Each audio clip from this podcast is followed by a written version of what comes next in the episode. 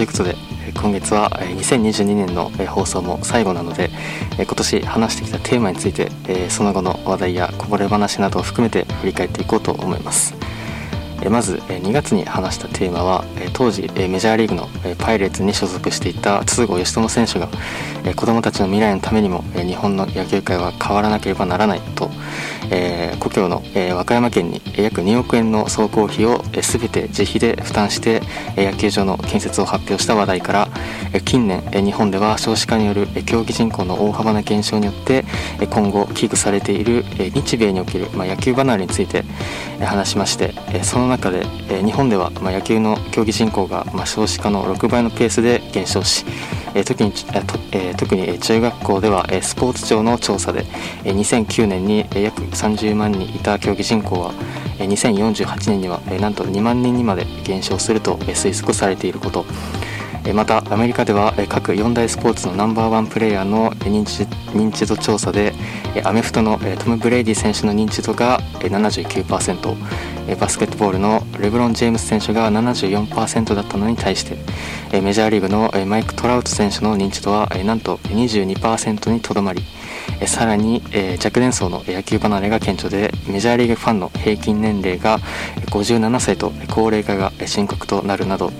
その他のプロスポーツと比較しても相対的に人気が低迷している現状を紹介しました。その中でロサンゼルスエンゼルスの大谷翔平選手は7月21日にアメリカのスポーツ専門局の ESPN によるスポーツ界のアカデミー賞とも称される年間最優秀男性アスリート賞を NBA や NFL の並みいるスーパースターを抑えて受賞し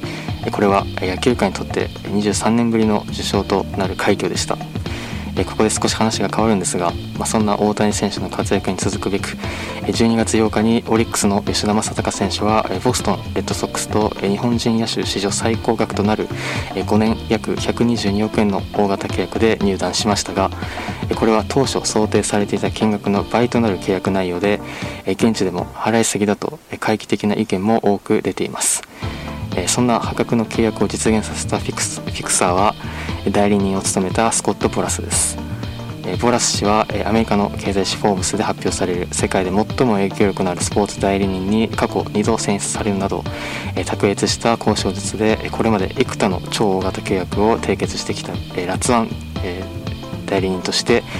厄介な交渉者という意のタフネゴシエーターだったり、まあ、巨額の契約金を吸い取る様から吸血鬼の異名を持つまさに最強の代理人として知られ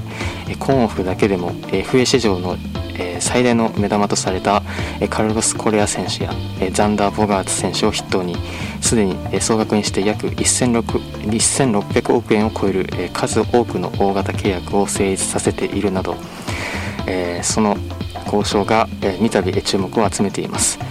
このように契約交渉のプロである代理人が選手の代わりを請け合うことで交渉を優位に進められるわけですが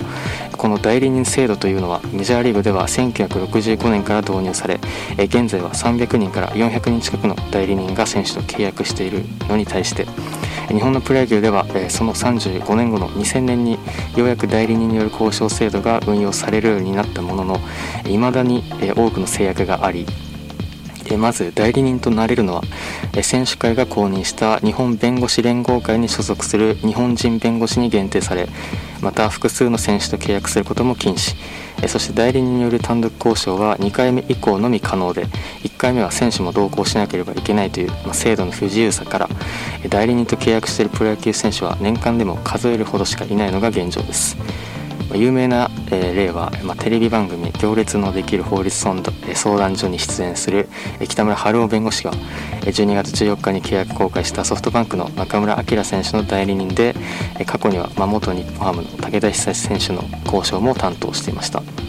まあ、そんな代理人制度が機能していない日本のプロ野球ですがその弊害が出てたなと感じたのが12月14日に楽天の島内選手が契約更改を行いまあ球団と4年の複数年契約が残っているにもかかわらず来シーズン FA を行使させてほしいと契約破棄を申し出たことを明かし大きな波紋を呼んだ騒動で、まあ、その後え、島内選手は一転して、まあ、自分の発言が軽率で全て自分が悪いと、まあ、謝罪していましたが、まあ、おそらく公の場でえ常識的にはありえない発言をした時点でま、代理人は、ま立てていないんじゃないかなと考えられ、ま選手個人で球団と交渉する限界を、ま垣間見た気がしています、まあ、そんなプロ野球ですが今シーズン東京大学の法学部出身で東大出身として6人目となる、プロ野球選手として、え2018年にドラフト7位で日本ハムに入団し2021年からはヤクルトでプレーしていた宮台浩平選手が、引退を決断しましたが、そんな宮台選手は第二の人生として弁護士を目指す意思を明かし将来的には選手の顧問契約契約に関する代理人になれればと語っています、過去引退したプロ野球選手のセカンドキャリアとしてえー、医者と弁護士になった前例は日本では一度もありません、えちなみに、え先ほど話したボラッシュも元マイナーリーガーで、え弁護士資格のえ弁護士資格を持つ、え異色の経歴から、え最強の代理人まで上り詰めていますが、ま宮台選手にも、え史上初の元プロ野球選手の弁護士そして代理人として、え日本球界に変革をもたらしてほしいなと思います。そして3月の放送ではえプロ野球が開幕直前だったので、統計的な野球の分析手法セイバーメトリックスのデータから新監督が就任した日本ハム中日ソフトバンクの3球団と、え注目の新外国人選手を分析したり、昨シーズンのヤクルトがいかにして前年最下位から日本一に輝いたのか、その原動力となったホークアイというトラッキングシステムについて解説しました、まあ、先日日本代表が歴史的な大金星の連続で、日本中を熱狂させた、ま、ワールドカップですが、ま、その印象的なハイライトとなった、ま、スペイン戦での、え三笘の 1mm の判定を補助した VAR の、まホークアイの技術が活用されていますが、ま野球界ではそんなホークアイに続く、ま最先端の機器として、まアイピッチという、ま対戦する投手の回転数から回転軸など、ま球種や、えー、球質を完全にかんあのかあの再現可能な投球マシンが登場していて、まメジャーリーグでは、ま2022年から、ま17球団が導入していて、ま戦術的に、有効活用されているようで、ま近い将来日本でも普及していくと思われます。まこの番組では、ま今後も野球界の最新のトレンドについて、ま情報が入り次第、え随時発信していきたいと思っています。そして4月の放送では4月10日にプロ野球史上28年ぶり16年16人目となる完全試合を史上最年少となる20歳の若さで成し遂げたロッテの佐々木朗希選手がいかに怪物なのかさまざ、まなデータから紹介しましたがその中で、まあ、ストレートの最高が164キロ平均は150 9キロという、まあ、驚異的な球速について触れ、まあ、アメリカでも、えー、今年の3月に当時大学3年生だったベン・ジョイス投手がアマチュア史上最速の167キロを計測したと話したんですが、えー、日本でも今月の22日東北福祉大学の1年生である堀越啓太選手がブルペン練習で162キロを計測しました。堀越選手は花月徳春高校出身で昨年高校3年生の時にオーバースローからスリークォーターへの転向を機に最速137キロの球速が147キロに上昇すると12月に150キロ今年の年明けには155キロとなりそして大学1年生の現在162キロを叩き出し驚異的なペースで成長を遂げるなど3年後の2025年のドラフト候補として今後はさらに注目されることが予想されます。ちなみにジョイス選手はその後5月に170キロを計測してアマチュア史上最速記録を更新するなど7月に行われたメジャーリーグのドラフト会議で大谷選手と同じエンゼルスに入団しています。近年、まあ、野球界では今回の事例のより、まあ、急速の高速化が高速化が止まりませんが今後史上 史上最速記録はどこまで伸び続けるのでしょうか。科学的な研究によれば人類は約177キロ以上の速球は投げることが不可能だそうです。通算400勝投手でカネアンの愛称で知られる金田さんが自身の現役時代の球速について180キロ出てたんじゃないかなとよく話していましたがさすがにそれだけはなさそうです。えということで5月6月7月の放送を振り返っていく前にここで1曲かけたいと思います。島内の乱で炎上する1ヶ月前に楽天のファン感謝祭でロッテファンであることを公言していた個人的にもぜひ来てほしい楽天の島内選手の登場曲です。シーアでアンストパブル。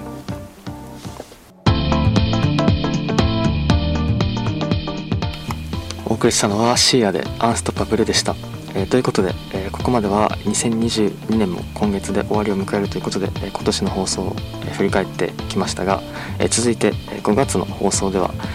日本ハムの新庄剛志監督の今年のファイターズは中4日で行かせますという発言から着想を得て先発投手における登板間隔や球数制限についてメジャーリーグなどの事例や統計的なデータをもとに登板間隔による成績への影響やなぜ100球という基準が生まれたかについて話しました。そして先発投手を運用していく上で登板間隔とともに欠かせない要素となる球数について、まあ、その中で球数制限は1試合単位よりも年間単位の方が重要であり日本のプロ野球では年間3000球以上投げた先発投手は2010年年以降で計21選手いますがそのほとんどが例外なく翌年以降に怪我を負ったりその後急激に成績が悪化するというジンクスを紹介してその中でオリックスの山本由伸選手は昨年ペナントレースで2901球東京オリンピックで213球ポストシーズンで253球と合計で3503球も投げているいたことから、えまあ、それに該当し怪我などが懸念されると話したんですが山本選手は今シーズンもレギュラーシーズンでは NPB の全投手で最も多いえ2909球を投じながらプロ野球史上初の2年連続となる投手4冠に輝くなどジンクスとは無縁かに思ったんですがポストシーズンでクライマックスシリーズで116球を投げ年間3000球を超えると迎えた日本シリーズの第1戦の登板で5回途中に左脇腹を痛め途中降板となり軽傷であったとはいえ最後にそれが現実となる結果になってしまいました。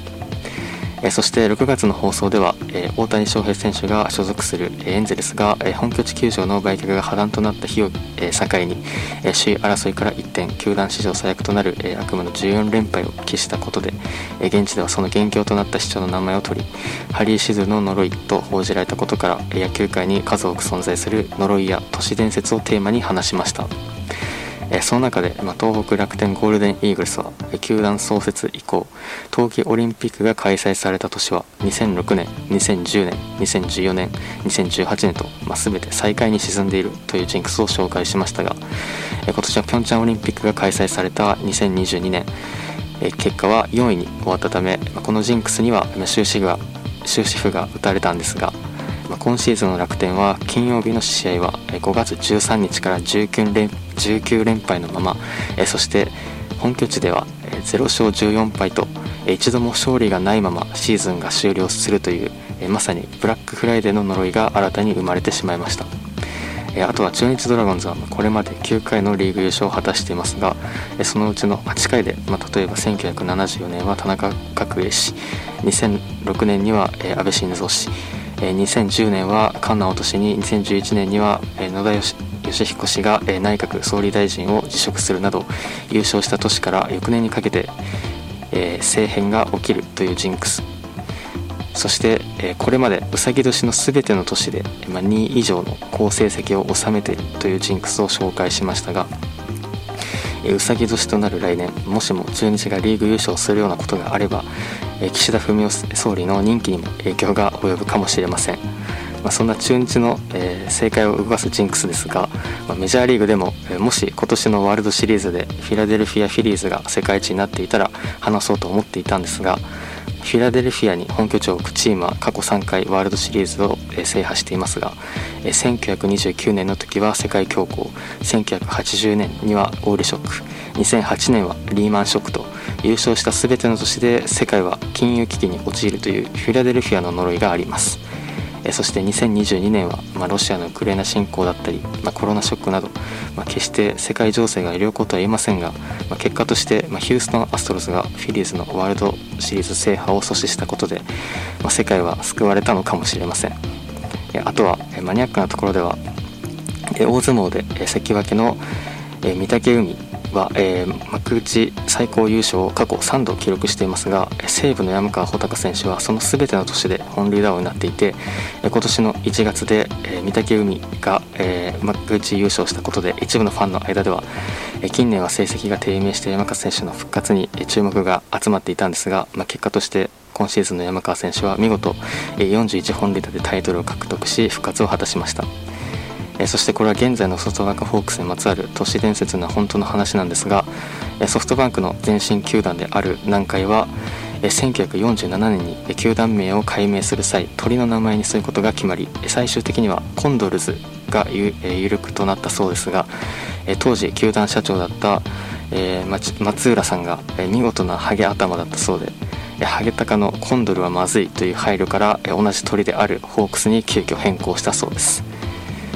えそしてえ続いて7月の放送ではプロ野球選手の身長や体重をテーマに統計的なデータをもとに今シーズンの平均身長が投手と野手ともに12球団で最も低い西武の身長や体重にとらわれないアプローチについてだったり肥満度を表す BMI と成績との相関性から日本ハムの清宮幸太郎選手や西武の平良海馬選手を分析したりとさまざ、まな視点から話しましたが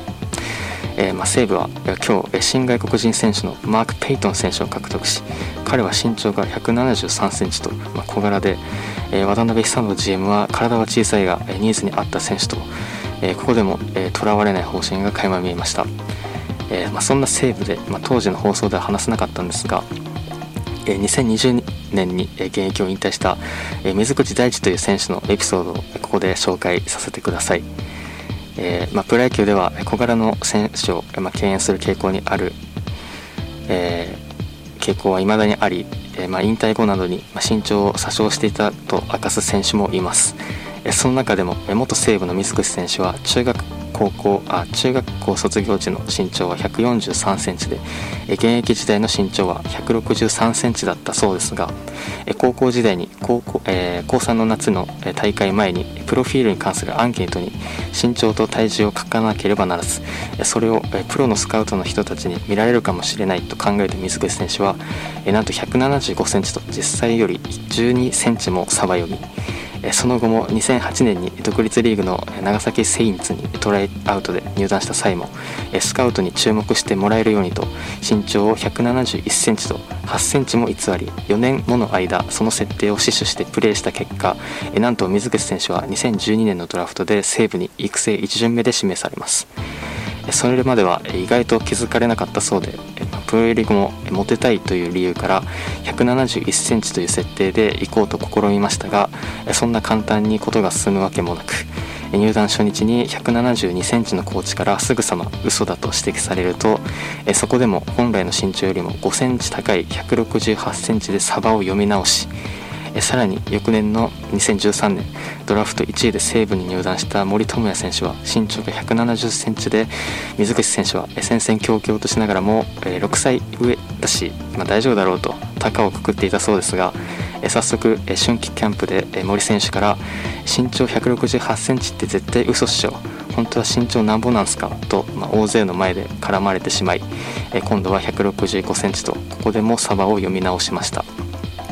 まあ、こうした、まあ、こうしてま何度も懲りずにサバを読み続けていった、まあ、3年後のある日1軍の試合に初出場した果たした数日後野球少年から一通の手紙が届きます。それは今まで自分が自分は背が低いことに悩んでいましたが水口選手のプレーする姿を見て勇気をもらいましたという内容でこの言葉を受けて水口選手はもう正直になるしかないなと本来の1 6 3センチでいくことを決意し8年間にも及ぶサバを読む人生を終わらせたそうです、えまあ、その後水口選手は通算8年間で113試合に出場。2020年に戦力外通告を受け、まあ、現役を引退し現在は野球教室のライオンズアカデミーのコーチとして子どもたちに野球の楽しさを伝えています。サッカーでも有名なのは先日のワールドカップでアルゼンチンをえ優勝に導いた神の子えことリオネル・メッシ選手はまあ、幼い頃から地元のクラブのユースチームで4歳から10歳までの6年間で約500ゴールを決めるなど、まあ、地元の新聞では見開き2ページを使って特集されるほど、まあ、ユースサッカー界でもま伝説的な存在でしたが10歳の頃成長ホルモン分泌障害と診断されました。これは通称小人症とも呼ばれ基本的には感知することは不可能で成長ホルモンを注射しながら体が成長ホルモンを注射して、まあ、投与することでしか、まあ、体が発達しないため、まあ、毎晩皮下注射を打つような生活を送っていました。そして13歳当時のメッシ選手の身長は1 4 3センチ。体重は3 5キロという時に家族が高額な治療費を社会保障なしに支払い続けるのが困難となってしまいます。アルゼンチンの名門でクラブであるリベールプレートなどがそれらを理由にトライアウト不合格とする中でスペインの名門バルセロナがその才能を見込み治療費を全て負担し治療を行うことを約束し獲得したことが、まあ、すごい有名な話ですが現在では1 6 9センチまで成長し、まあ、その後は言うまでもなく、まあ、バロンドールを史上最多となる7回受賞するなど史上最高の選手と称されアルゼンチンの英雄となりました。ということで、まあ、まとまりがないんですが、まあ、ここで CM を挟んでこの後も引き続き残りの放送を振り返っていきます。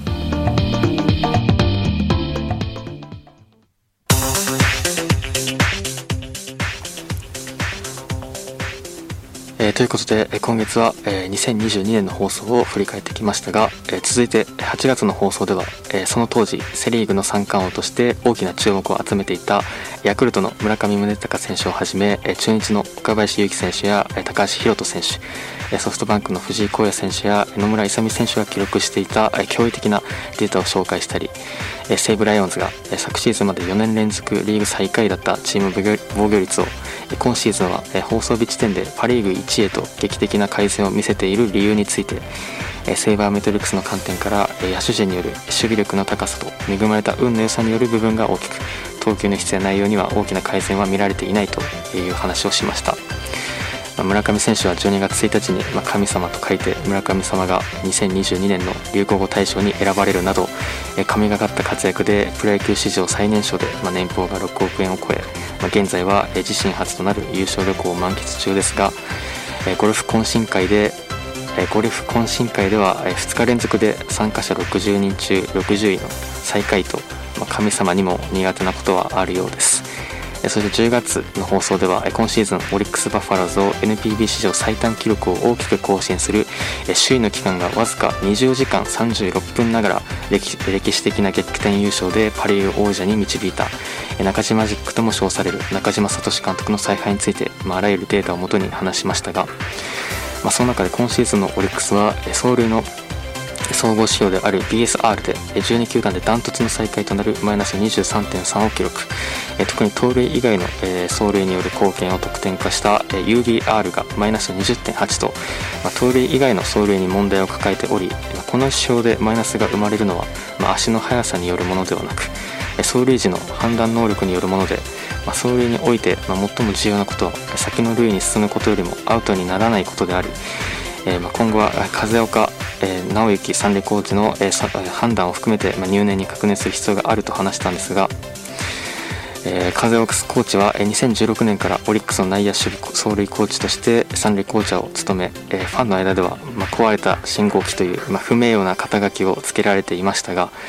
えー、来シーズンからは配置転換となり野手総合コーチとして主に2軍で若手育成の任務が託される予定だそうです。えー、そしてえ先月の11月の放送は、え日本では今年のプレーオフをえ含めて短期決戦になると対応され始める送りバントという戦術の有効性やそれに深く,、えー、深く関わるスポーツベあスモールベースボールの正体、えー、そして今年も物議を醸したゴールデングラブ賞など、えー、ステロタイプな日本球界について、ま、語らせてもらいました。その中で、ま、統計的な研究では短期決戦においてそれを勝ち抜くための決定的な要因は見つかっておらずスモールベースボールが有効になるというデータは存在しないというようなことを話したんですが短期決戦というのは、まあ、統計学統計学的見地をもってしても、まあ、その結果を予想するのは極めて難しく、えその最大の理由が、まあ、サンプルサイズが少なすぎることによって運が占める要素が多くなってしまうからです。えここでは、えこのスポーツにおける運について話したくて、えまず、え前提としてスポーツの世界で起きるプレーの結果には常に選手が持つ技術とその時の運の2つが介在しています。例えば野球だったら会心の当たりが野手の正面に飛ぶこともあれば、まあ、詰まった当たりが野手の間に落ちることもありますよね。まあ、これも統計的な研究の結果で、え選手の技術ではなく運で決まることは、まあ、バビップなどのセイワーメトリックスの、え指標が、え証明していますがサッカーでも、えヨーロッパで開催されたプロリーグの試合でゴールポストに到達した1万回以上のシュートを対象に分析を行った結果そのシュートが得点につながったかどうかは選手の技術よりも偶然に左右されていたということが分かっています。先日、まあ、ワールドカップで、まあ、日本代表がクロアチアに PK 戦で敗れ PK は技術か運かの論争が起こりましたが、まあ、そもそもどんなプレーにも技術と運は介在していて、まあ、その中でも PK というのは、運が占める割合が大きいというだけのことで、ま二分法は不毛な議論だと言えます、まそして、まこの技術と運が占める割合は競技によって大きく異なり、ま多様な要素によって決まります。まあ、その要素として試合数はもちろんですがその競技の参加者が少ないほど、まあ、運が左右する割合は少なくなります、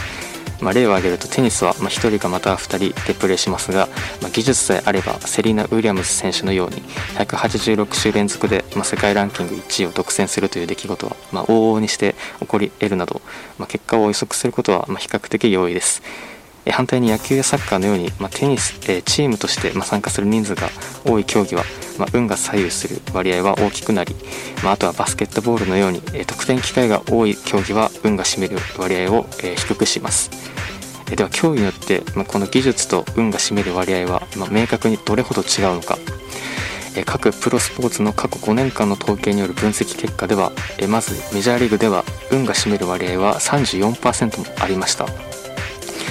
つまり野球は長期的なシーズン戦でさえその勝敗は運が3分の1も決めているんです、まあ、その他の結果を見ても、まあ、サッカーのイングランドプレミアリーグは31%でメジャーリーグと近く、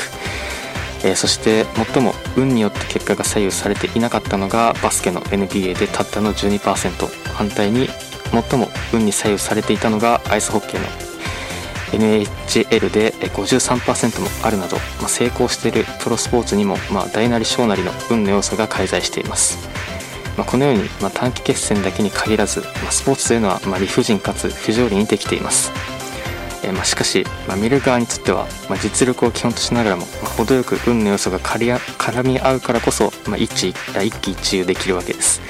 まあ、今回の、まあ、ワールドカップでも、まあ、サッカー日本代表の劇的な大金星もそうですし、まあ、優勝したアルゼンチンだって、まあ、サルサウジアラビアに負けることもあるわけで毎回実力通りの結果しか出ない試合なんて、まあ、誰が見たいと思うでしょうか、まあ、スポーツはまこの何が起こるかわからない不確定さ筋書きのないドラマがあるからこそ面白いし、まあ、それが魅力だと思っています、まあ、2022年は、ま、野球界にとっても印象的なトピックの多い1年となりましたが、えー、これからもこの番組ではそんなスポーツの魅力を、まあ、データを通じて発信していけるよう、まあ、より一層努力していくので、まあ、来年もスポーツデータベースをぜひよろしくお願いします。ということで、まあ、今月は2022年の放送を振り返ってきましたが、えー、今回話した中で興味のあるテーマがありましたら、まあ、ポッドキャストや Spotify の方でこの番組のアーカイブが聞けるので、まあ、そこから聞いていただけたら嬉しいです。えー、それでは、えー、この曲お聴きください、えー、この曲は、えー、先月の放送でも触れた、まあ、先日、えー、フジテレビのスポーツ番組「スパークにて、えー、毎年恒例となっている、まあ、プロ野球 100, 100人分の1という企画の守備部門で、えー、今年も一途にオリックスの安達了一選手に投票していた西武の源田壮亮選手の登場曲です。ディライトで日の当たる坂道